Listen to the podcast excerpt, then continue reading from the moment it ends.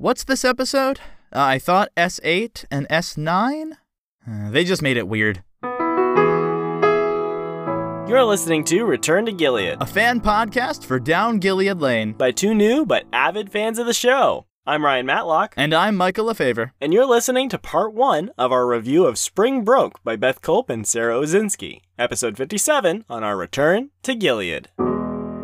It's Era 2! We made it Era 2?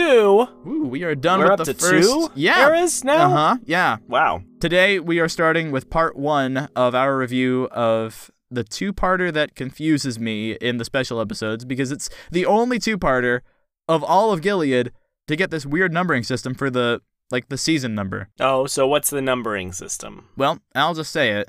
We're reviewing episodes 57 and 58, which are S-8A and S-8B, Spring Broke parts 1 and 2. So is this the first two part special? Yes, it's the only two-part special. Then it makes sense maybe from that perspective that it's the only special that's got two parts.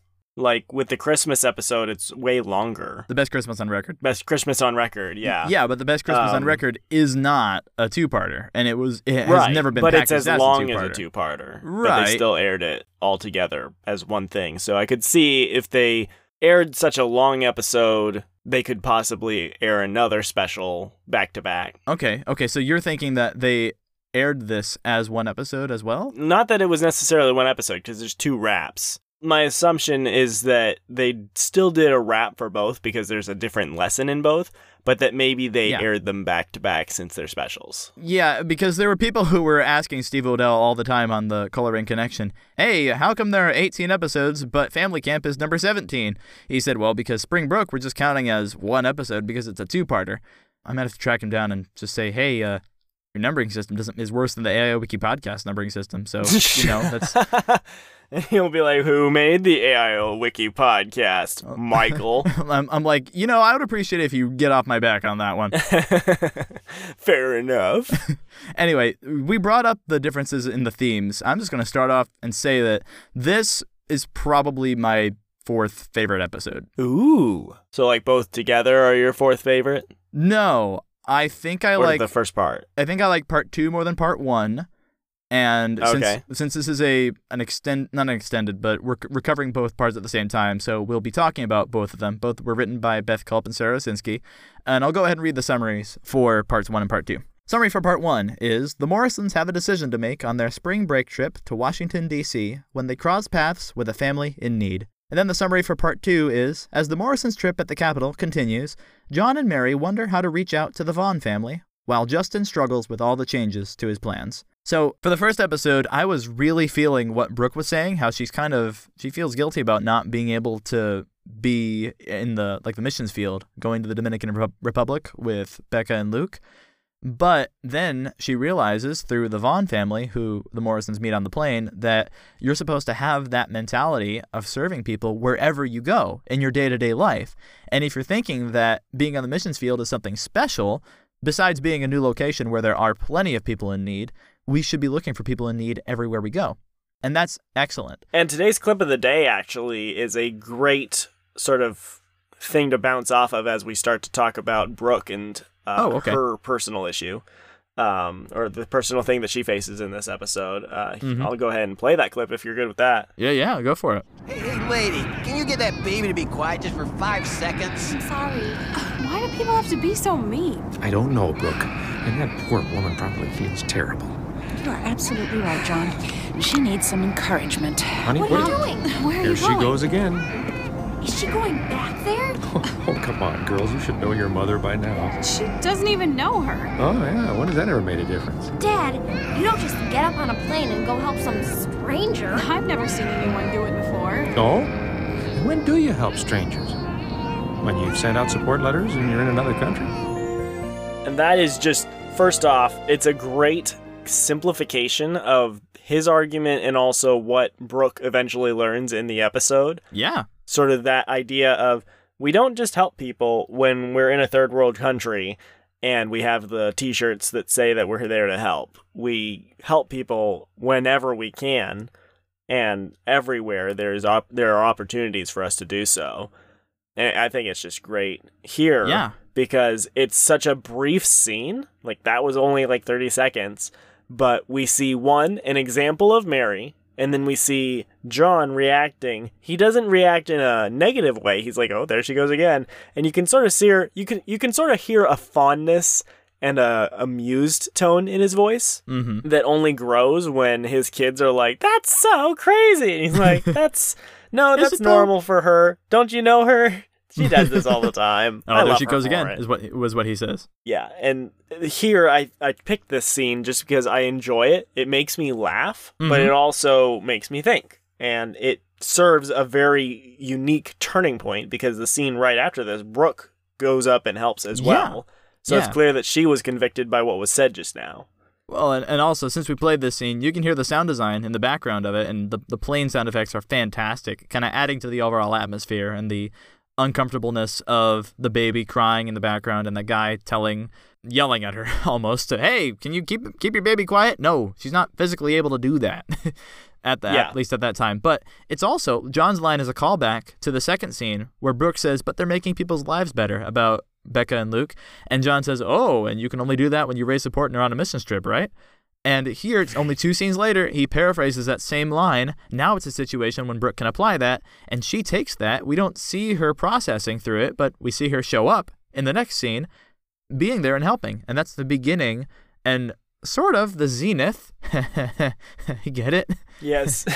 of her arc in this episode because she's learned and now she's starting to act on it. yeah, and I, I, back to the sound effects real quick. Yeah. the oppressiveness of the engines is something that I appreciate Uh-huh. because it's not often I feel that when characters in an audio drama or a movie are in an airplane, you actually hear the engines so loud. Usually it's like a low like ooh, and meanwhile most of the presence of audio is dedicated to the voices and so you hear like very bassy voices that sound like they're in a closet because uh, they're in a cabin, obviously. But I appreciate here where it's a very loud, like whoosh sound going on because that is what it's like to be in an airplane, especially a passenger airplane uh, like this that's filled with a ton of other people and it's not this super nice jet. But it's rare that I watch a movie or hear an audio drama and the sound effects are this oppressive it works just one because it's an airplane and two because it's meant to be an uncomfortable airplane plus a baby crying. So is it as oppressive and uncomfortable as ah? yes we're keeping it going boys I was like, we haven't used that in a while. We better use that again. It's been a while Um, but yeah, yeah, big fan of that. You can, but you can still hear all the voices and stuff, and it doesn't. It's not making me as uncomfortable as the sound effects in the best Christmas on record. I'll put it that way. Bzzz, bzzz. really. Back to what we were just talking about. Yes That's a, that's a great moral that everybody can get behind because Brooke Yeah. isn't happy and then she becomes happy. And then with Justin, I have had times where I've had plans and my parents have tried to accommodate those plans, but I knew that if I had let go of what I wanted to do, it would have been a lot easier for them. And to add on to that, from part one, the family who the Morrisons are ministering to, have that be the reason that Justin's plans go awry, that it makes for an excellent, excellent theme because we know that Justin isn't mean spirited. He loves God and he wants to serve him, but he also wants to meet the president. So, when it looks like that's going to be canceled because the parents need to be there for the speech, but they also want to be there to minister to the Vaughns, it's a, an excellent dilemma. But Justin goes ahead and sacrifices what he wants so that the parents can minister to the Vaughns. And when I heard that first time, I was like, wait, no, he didn't have to do that. And even though we get at the end in the, the first mid credit scene, actually, of Gilead, where Justin gets to meet the president, or I think it's supposed to be George W. Bush, right? Because this was something like that that's the closest a president i can think of that it would be an impression of Right. Since he gets to, to meet the president, that's cool. And his change of heart toward the whole thing happened before he knew that he would bump into the president on the elevator. I like that. But it's it also raises the question of would it have been wrong for was Justin right? No, would it have been wrong for Justin to choose going to the banquet? I Welcome don't to era two, where now we're gonna talk for four seasons about was Justin right? I think the answer to that is no. It would have been okay if he had gone, but the reason was because he was feeling convicted about the way he was acting for the whole week. And because of that, his mindset wasn't right. And he knew that he had to be there to be with the Vaughns. But it brings up a good question because at the end of the episode, if you just want to go there for the end of episode two, when Justin says that he wanted to impress the president, but he didn't care about impressing God, and he'd be ashamed knowing that he shirked his responsibility to be there for the Vaughns and doing what God wanted him to do. For the whole episode, he was ignoring the Vaughns and asking, How long are they going to be here? But still, I can sympathize with him. Because if I had somebody who was kind of interrupting my plans and I was a member of a large family who just had to go along with it, I would be frustrated too. But is there any way, like, say Justin's mental, the way he was approaching it, is not mental state, but his mentality toward the whole thing, say that was different? Is there a, a way that in his conscience he would be clear about going to the banquet and not being with the Vaughns if the rest of the week had gone differently? Maybe. I, I mean, like, in the end, there still comes the point where they're realizing there's an opportunity for the parents to talk to the parents and for the kids to take all the kids, which isn't really possible unless Justin helps because 1v7 is a lot different than 2v7. Well, and also the parents say that they can't let Justin go alone, implying that one of the parents has to be there with him. And I Right. think that's I think that's the bigger deal because if that was the question, why not just have Justin go with Haley and Timmy or like Haley and Michael to the banquet? Sure. And I think that in the end, he has to make this decision because that's the only logistical option that fulfills sort of the proper stewarding of the opportunity. I love that his parents are still saying, you can still go, you can still do this, but he makes the mature decision to not and to sacrifice that for the sake of this family. And we don't see what happens, but we see this decision. And I love, love that he makes it because it fits in so well with his character. Because he's been planning this for so long and he's so excited about getting to everything here. And his plans, everything is working for the first day, and then it all falls apart. And he has a hard time dealing with it. And Michael, Haley, Brooke, and Timmy are okay to go along with it. And Timmy has a new friend. But for him, he's had to put aside everything. And it, I I think it fits really well with his character. And it works in a great character moment at the end here. So, all that to say, I, I like it. Yeah, I like it too. And I think that it's really cool thematically, the two sides of this coin, because what Brooke is dealing with is sort of worried about not being able to go onto the mission field. And she doesn't want to go on the vacation because she thinks that she'll miss out on the mission field. Justin's problem is the inverse of that. He is too focused on the vacation and he's missing the mission field. Brooke learns mm-hmm. her lesson that the mission field is not a singular place. And he learns his lesson that the mission field is often more important than the regular things that we might want to do otherwise. Right. Sort of, there's a perspective there that needs to shift. And I love this lesson because it's very convicting, first off, just because I think it's all too often that when the situation comes, we sort of feel like Haley and the rest of the kids did when the mom stands up to go help the mom. We feel like What are you doing? People don't do you that. You don't just do that. And it comes into play like I feel that way when like for example I see a homeless person on the side of the street and I'm in my car and in my head I I have the thought like oh well I could find a way to help them somehow.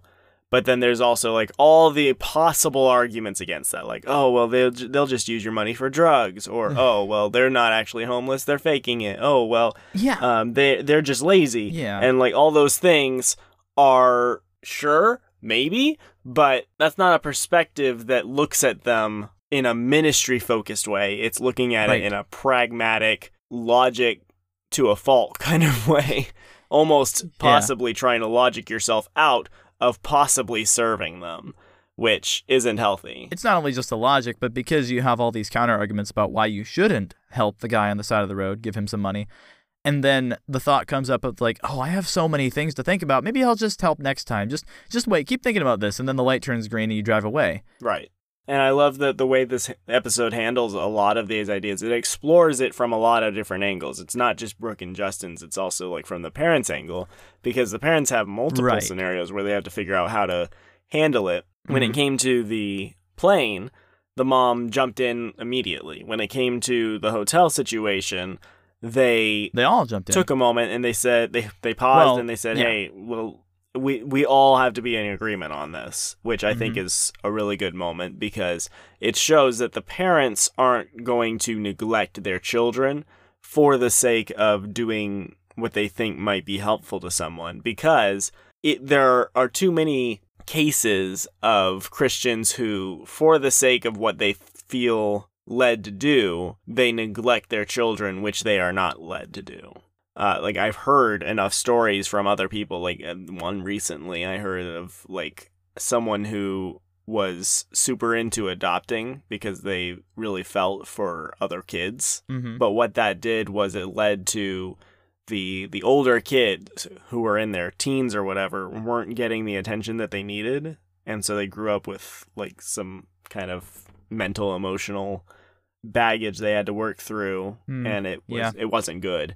And so it's like you need to look, look out for their emotional and mental well being, which I think the parents do a really good job of because they they're not content with a okay okay are you guys good okay okay let's go yeah. they, they yeah. talk they take the moment to talk about it and they're Right. not rushed about it which you shouldn't be rushed about doing the will of God he's he's not on a he's got he's God he's got it obviously the parents aren't going to say, "Oh yeah, we're going to give you our whole hotel room and we're going to go out and sleep on a bench." What? Yeah, that's what we're going to go do. no, it's that the kids are having fun with the Vaughn kids. They're playing Monopoly. That's in the background of the final scene. Something we didn't mention in um, Free for All. I think something I might have mentioned. Uh, random reference. Free for All Part Two. There's a conversation between Ms. Kopek and Monica in the background, and I used like silence or like remove center in Audacity to listen to that audio and I did that again in this one. You can hear them like saying different things in the background while they're playing. And it's it's pretty cool. Um, but the kids are making connections with these these other kids. Their plans are still for the most part going fine and Michael and Haley actually want to drop out of the banquet. Michael, Haley and Brooke. And and Timmy just wants to play with uh, Henry, which is fun, but they are fine. They their emotional well-being is they're they're being cared for. And with Justin, sure he makes the mature decision to drop out, but not because his parents prod him to do that, because they're still looking out for him. And because they have that care for him, they don't just say, Well, Justin, well, we want to do this, and that's the way it's going to be. Also, because they've told him, Yes, you will be able to go to the banquet. But because they made that promise, now it looks like things are different, so now it's hinging on Justin. And since Justin's the one to make that call, that shows that his well being is being cared for. There was something I wanted to bring up with the the two parents, the the Vaughn parents, Shannon and Eric. yeah And I love the writing for the Morrisons in this one, but I also love the writing for them because we see in the first scene with them when she gets off the airplane and goes to find him and he's gotten off the bus and they have four kids. Three of them are voiced. One is just canned sound effects. Uh, Susan, the youngest, the baby. sure What I love about this episode, this two-parter, it's written by both Beth Culp and Sara Osinsky. So I think we're getting the best of both worlds here. We get a great plot, good, relatively good action, good conversations between them, and a great moral, great message, great writing and characterization we've come to love from Beth Culp from these characters. Yes. And part of that is with this new family, I think it's a near perfect introduction because we're not given their problems. We're not told exactly this is what's going on. And she doesn't say, "Oh, my relationship with my husband's really tense" when they're on the plane. They meet up, and we can hear something in their voice where she said, uh, "Doesn't." I think she says like uh, he's like oh well yeah that was terrible riding in the in the bus with these kids These two And monsters, he she's calls like, them. she yeah she- she's like well you should have been on the plane with a crying baby and basically they're just having a war of who had the worst situation right. And then he says something like, "Well, we probably shouldn't argue about this" or something. I was like, "You brought it up, buddy." when I listen to this, if I were like a marriage counselor for them, I would say what their struggle is is that they are both a bit self-centered. Yeah. And if they were to both focus on the other, that conversation would have gone entirely different. Like one says, "Oh wow, this was terrible. These little monsters on the truck or on the bus," and the other says, "Oh, what happened?" And then it's an opportunity to vent and no- be known. Right, right, rather And than just changing the subject and say, "Oh, well, I had a worse trip. I don't even know what happened on your trip, but mine was terrible." Right, right. Like they're both kind of vying for attention without being willing to grant any. And if they were to, you know, just do that, then they'd both be happier. Is there any connection between the fact that the Morrisons are well off and they have this really nice hotel room and their family is great. And the only time when Mary cries, as Timmy says, is when she's happy for the kids, which is nice. Is there any connection between that and their faith, and also the fact that the Vaughns don't seem to have that faith, and also that there's turmoil in their family? No. There's not. No. Okay, okay, So uh, here, well, so uh, I'll, that's uh, with an asterisk. okay. I'll put it this way. I think that there is a fallacy that a lot of Christians run into where they think, well, I look at my wealthy Christian friends and they're pretty well off. And then I also notice these homeless people on the side of the street whom I assume are not Christians. And they draw the assumption that it must be correlation equals causation. And that's Mhm. not necessarily true. Right. There, I have friends who are Christians and they've been homeless before, and I have friend, I have friends who are well off and they're not Christians.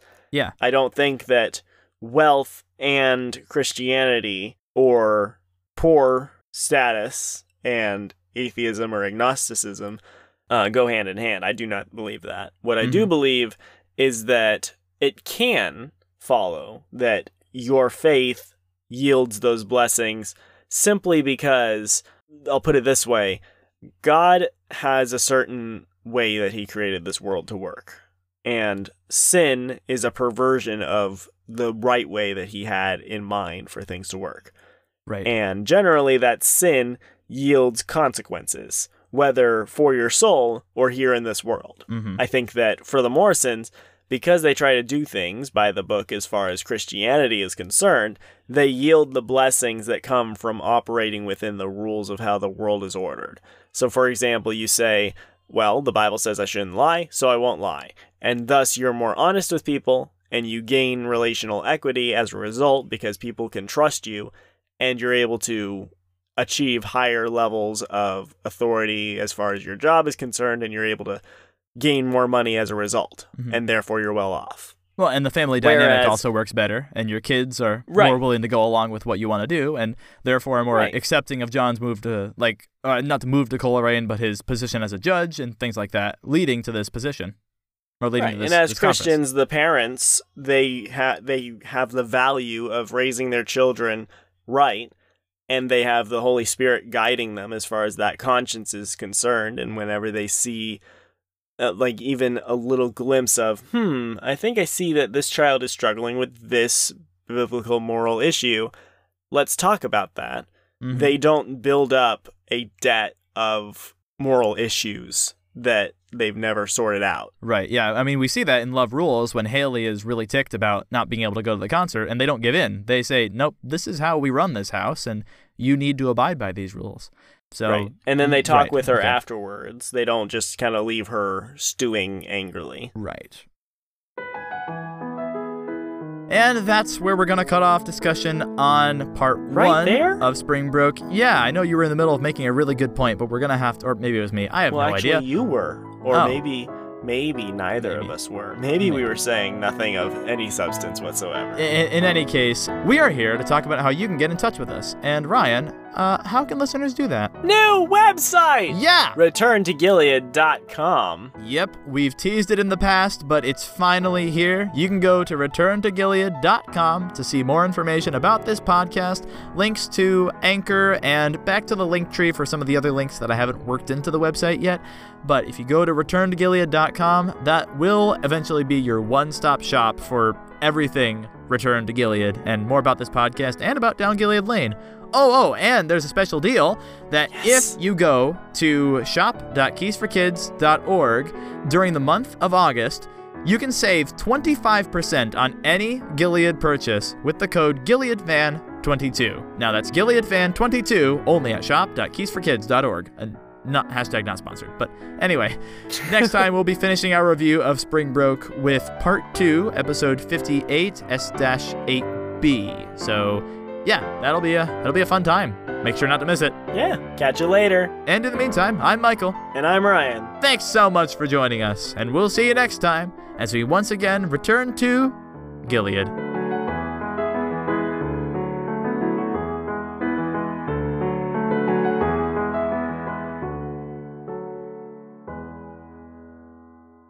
Right. And what I was more talking about was in the context of this episode. I have to sneeze. Yay. You always have to sneeze in the context of the episode.